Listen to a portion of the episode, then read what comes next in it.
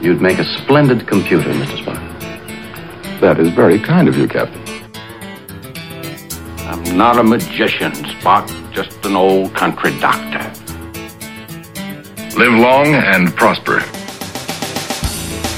By the way, ladies and gentlemen, as always, this stuff in lieu of actual entertainment. Alrighty then. Hello and welcome back. This is story time, and I am Gamer Dude. Glad to have you with us for some more stories this week. Today I'm doing something a little bit different. This is actually going to be a rerun of an episode that I did in season one, but it's not a straight rerun. I've gone back to season one and listened to a couple of the early episodes that I did. And as I've said many times, I've gotten better at producing this podcast over the years. And some of those season one episodes, while I love the content of the episodes, there were some production problems, both from the way I edited them, from the way I produced them, from the system that I was using early on. There are some pops and sounds and skips in those early episodes that really bother me. And the problem is I can't get rid of them. I don't have clean masters because I wasn't producing the podcast locally. I don't want to get too deep into the weeds on this one. Let's just say I've improved the way I do it, but there's about 15 or 20 episodes out there that I would redo from scratch if I could, but you can never capture that spirit again by redoing an episode on the same topic. So, what I'm going to do periodically during season six is take some of those episodes and try to clean them up as best I can. Not only because I want them to sound as good as they can, but because I want to bring them back to the front again, bump them, if you will. Today's episode is my Star Trek episode. I wanted to talk about Star Trek again because I love Star Trek. I grew up watching Captain Kirk and Mr. Spock. I love that universe. I love the philosophy of that universe. And so I re edited and remastered my Star Trek episode from season one because there's a lot in there I wanted to clean up and present in a better form for you. Now, you may have heard this episode already, and if you did, I hope you enjoy the cleaned up version. And if you never heard it before, I hope you like this version. I apologize ahead of time because there are some pops and a couple of little skips in there that I just can't fix. But the overall integrity of the episode is still there, and the philosophy that I love is still expressed in that episode. So here you go stories about Star Trek from season one. As I've said in many of the Storytime episodes and on the Twitch stream, and to anybody who will listen, I watched a lot of TV as a kid, and what I grew up with was syndicated television. And Star Trek, the original series was on in the 60s. Now, I watched the syndicated series because it was on after school or on Saturday afternoons, and that's when I was available to watch shows. I wasn't watching TV shows like Star Trek, and I guess it was 1966 that it premiered. But when it came around in syndication, those were my formative years. That's when I started watching Star Trek. And I fell in love with that show. It meant a lot to me because it was cool to me. It was space, and there was weapons, and there was aliens, and there was space travel, and they were going to distant galaxies, and it got into my head from an early age. And there's a philosophy and a, a, lifestyle about Star Trek that stuck with me at that early age. And I wanted to tell stories today about not so much the episodes of Star Trek, but how it affected me then and how it affects me even to this day. And maybe it'll convert you to become a Star Trek fan. Maybe you'll just go, eh, it's Star Trek. Mrs. Gamer Dude doesn't like Star Trek. No matter how much I've talked to her about it, she just how does anybody like this show? That's her line. she always goes to that line. And I get it. Not everybody's going to like Star Trek. It's got cheesy characters. It's got cheesy cast members. It's got cheesy sets. You know, it's 1960s television with very minimal special effects, and, you know, there's a, a weirdness to it that I understand that not everybody gets. But underneath all of that, there's a, a life philosophy, there's storytelling, there's a worldview that sunk into me, and it's there if you look for it. And if you're interested in looking for it, it's something that has formed the kind of person that I am because it kind of coincides with the kind of person I wanted to be and the kind of person I would like the world to be. And I'll explain. Now, what I'm going to get into today is is partly my version, it's partly my take on things. It's partly stuff that I've read, it's partly stuff that I've discussed with other people. I don't claim ownership to these views, it's just my view of Star Trek based on everything that I've seen and heard and done in my life. So if you've heard some of this before, it would not surprise me because other people have had similar views of Star Trek. I'm just giving you my take on all of this because it means a lot to me. And I know that sounds weird to say that a TV show means a lot to me, but think for a second. How many people are into Star Wars? I am, by the way. I'm both a Star Trek fan and a Star Wars fan. But people live and die the Star Wars universe. And what about Harry Potter? People love Harry Potter. And Hogwarts is a thing, and it's a real place for them. And everything that happened in Harry Potter is real to them. So why is a love for Star Trek any different than Harry Potter or Star Wars or Doctor Who or any of your fandoms? It's really not. It's just from a different generation. But I think the Star Trek philosophy and lifestyle and worldview actually permeates far more than you know. Because when you hear the stuff that I'm going to talk about today, it's going to sound familiar in a lot of ways. Now, Star Trek was not always an action adventure show. Sure, there was shootouts, and sure, there was lasers and space battles and photon torpedoes and phasers, but that wasn't the point of Star Trek. It wasn't an action adventure show as much as it was about storytelling and also philosophizing. There was a lot of thought provoking things going on in Star Trek, I'm not going to go over all of the episodes. I'll probably mention a few as I go through this, but there was things that happened or were said in Star Trek that made you think. And looking back, what Gene Roddenberry, who's the creator of Star Trek, did was use Star Trek for political commentary in a lot of ways. Because don't forget, the show came out in 1966 and ran for three years. This was the height of the hippie era when the United States was coming apart at its seams because of the protests against the Vietnam War and the riots in Chicago after the 1968 de- Democratic Convention. The, the, world was not a hopeful place at that time. And then we had Richard Nixon elected to the White House. So it was a very unique time and a very difficult time and a very turbulent time. And that's when Star Trek was made. And the thing that I liked about Star Trek, one of the first things that stuck out for me, was that it was a hopeful view of people. But it wasn't just people. It was about us. It was about humanity as we are today, but in the future. 200 years into the future, there was a hopeful view of people where people got along, no matter what your religion was, no matter what your race was, no matter what country you were from, no matter what you believed, the people of the world had united and formed the Federation. It represented all of humanity, not just black, not just white, not just Asian, not just brown, not just any particular race or creed or color. It represented people. And for me, that was a very hopeful view, especially as a young person growing up in the 70s when things were crazy and things like the Cold War were a reality and we were worried about attacks from all over the world. This hopeful view of people coming together and being united as one humankind was very hopeful to me. And it made me believe that things like this were possible, that we could have space travel as a communal endeavor with everybody behind it. One of the things that stuck out for me was when they introduced Chekov into the crew, because he was clearly Russian.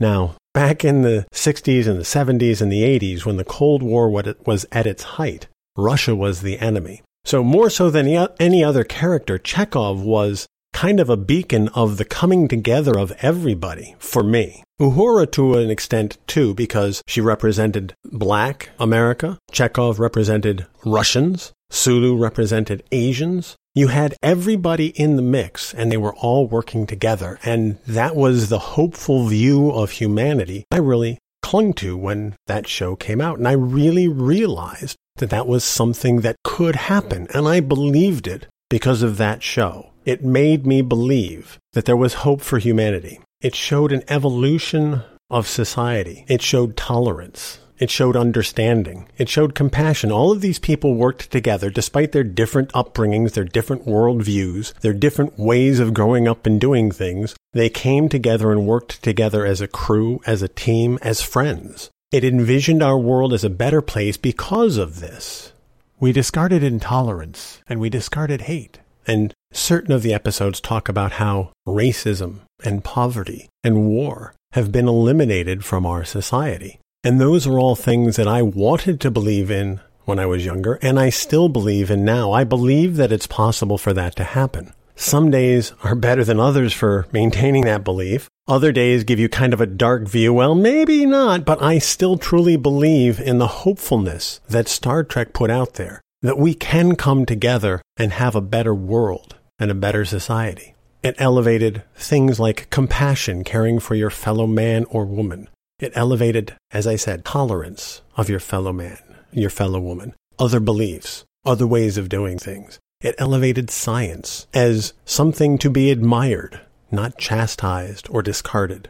Those are the things that I took from Star Trek as a young person, and I still hold to today. I also enjoyed Star Trek because it was a positive show. It believed in the happy ending. I mean, not all of the endings were always happy. Things happened that were horrible and difficult. There were wars and there were conflicts. But in general, the overarching theme was that the happy ending is a possibility. And I've always been a positive person. Even my darkest days as a teen, when I struggled with things that I was struggling with, certain episodes of Star Trek would stand out to me. And even though I didn't say, well, that proves that the happy ending is possible, the hopefulness from some of those shows saw me through certain things and made me believe that goodness was actually a thing.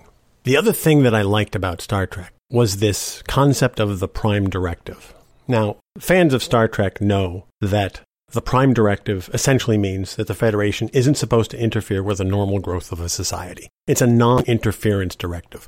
We would go meet new civilizations and new societies, but we weren't supposed to mess with them. And I believe that too. You're not supposed to interfere. You're not supposed to impose your views on other people. Now I know that the Federation did that. They said a lot of good things, and yet they did a lot of bad things too, which is kind of the way the world is too. But the philosophy underlying the prime directive was something that I also believed in. You're not supposed to interfere with other people. So the prime directive was a thing. But there were times when Kirk and we're talking Captain Kirk because that's the show that I grew up with. Kirk would always find a way to do a workaround of the Prime Directive to fix things that were broken if he needed to. Now, is that breaking the rules or is that enforcing the spirit of the rules? That's a really good question. But that's one of the reasons that I liked Kirk so much because aside from the fact that I really like Shatner, Shatner is is such an overactor in a lot of ways, and I've read the books and I've heard the stories about how difficult he can be. But by and large, I love William Shatner, and by extension, I love the character that he created with Captain Kirk. So I address Kirk as a as a real person, just like Harry Potter is a real person, just like Luke Skywalker is a real person. James T. Kirk is a real person in this fictional view of our future. But Kirk believed in the possibility of the good outcome, of the right outcome.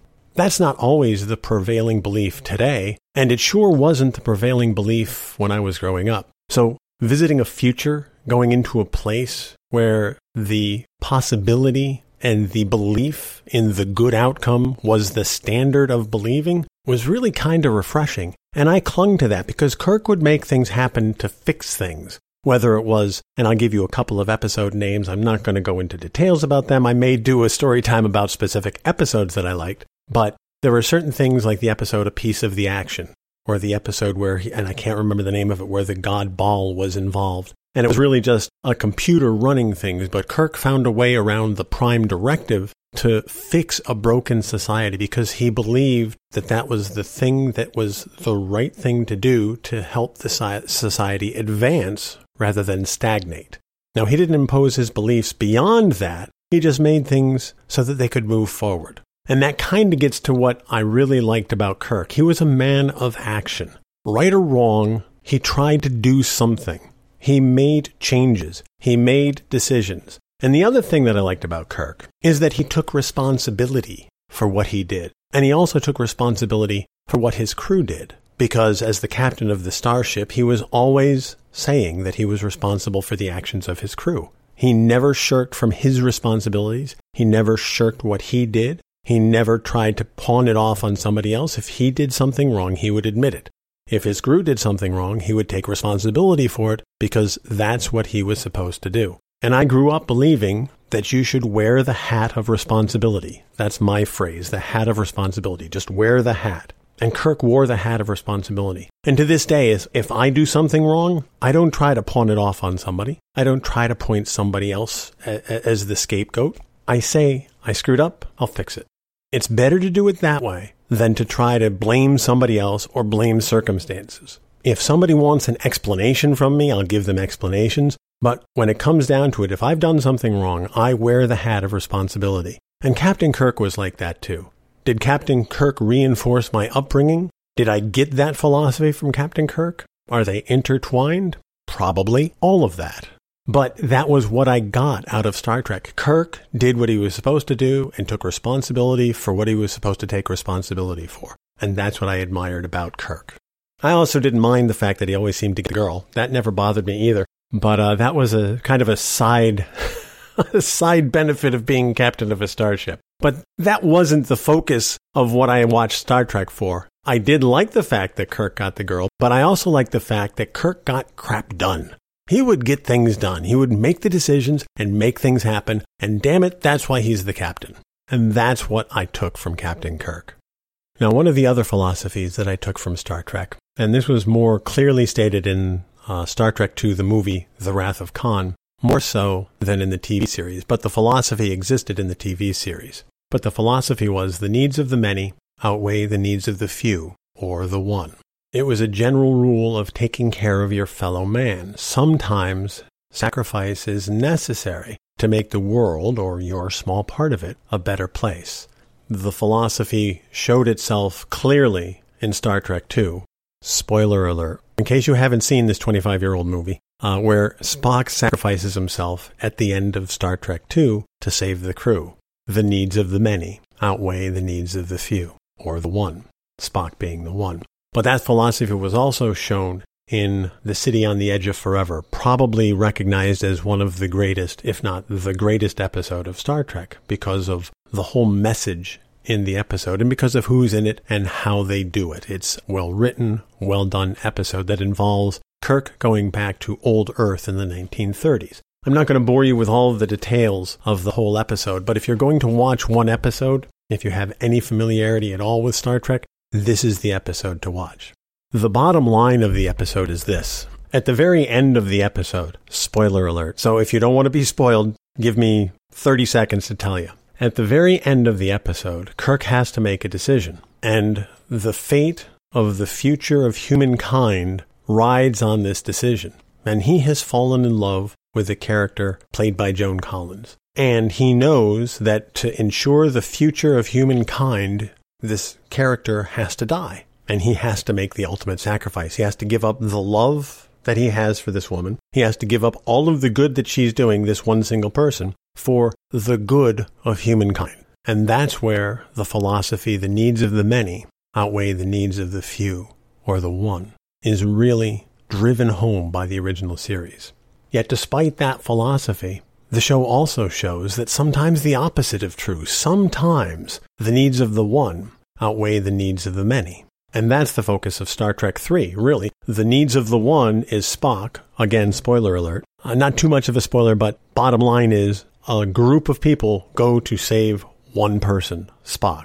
And that's a philosophy I also believe in because in this day and age, how many times has a whole town mobilized to rescue, for instance, a girl stuck in a well, or even to rescue a dog stuck in a lake? Sometimes the opposite of the needs of the many is the truth. And that's the way you're supposed to live your life. Sometimes you get a group together to make things better for a few people or just one.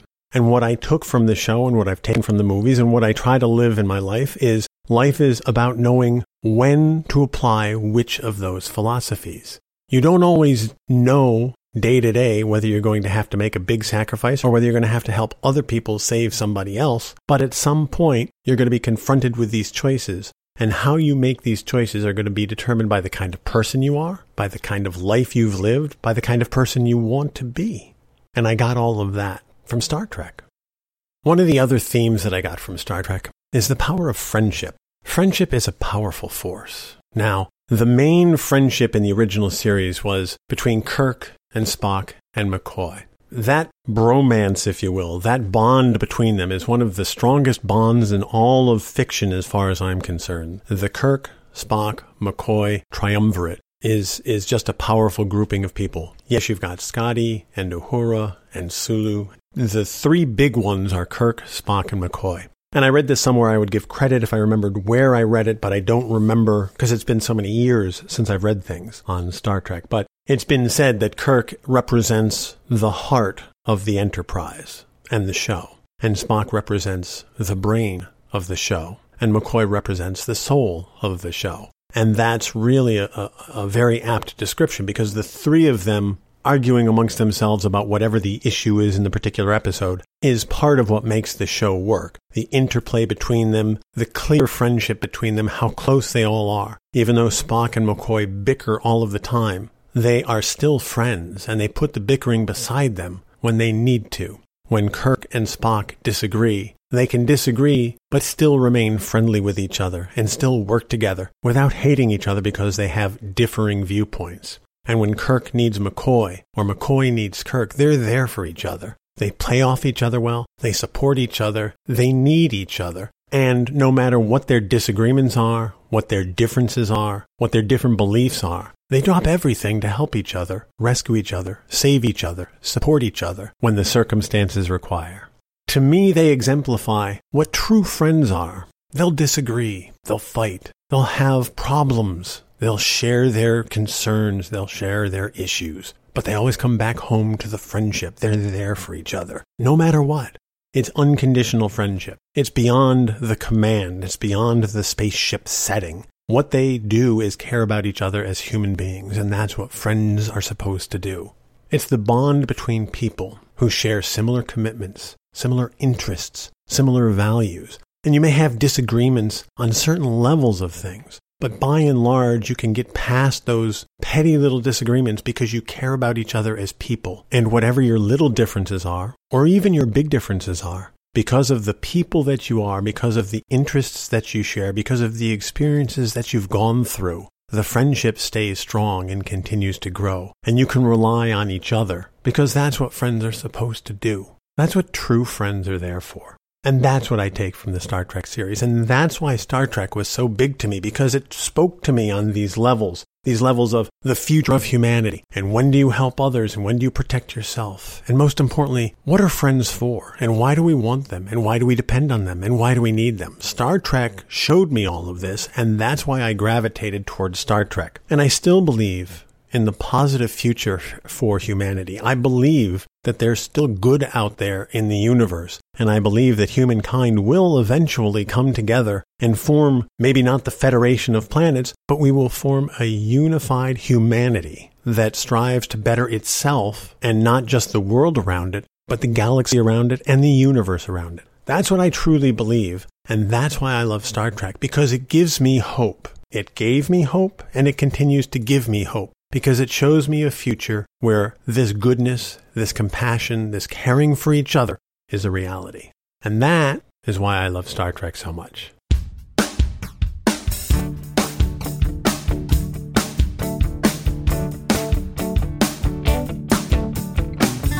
So there you have it, a remastered and cleaned up version of an episode from season one, which I think holds up and I think sounds a lot better this way. Thank you for taking the time to revisit this episode with me. We will be back again next week with another episode of Storytime, but I do want to thank you for your support this week and every week. Thank you so much for listening. Thank you for being a part of things. As always, I truly appreciate your support, and I can't thank you enough for being here. Until next time, you guys take care of yourselves, and I'll see you when I see you.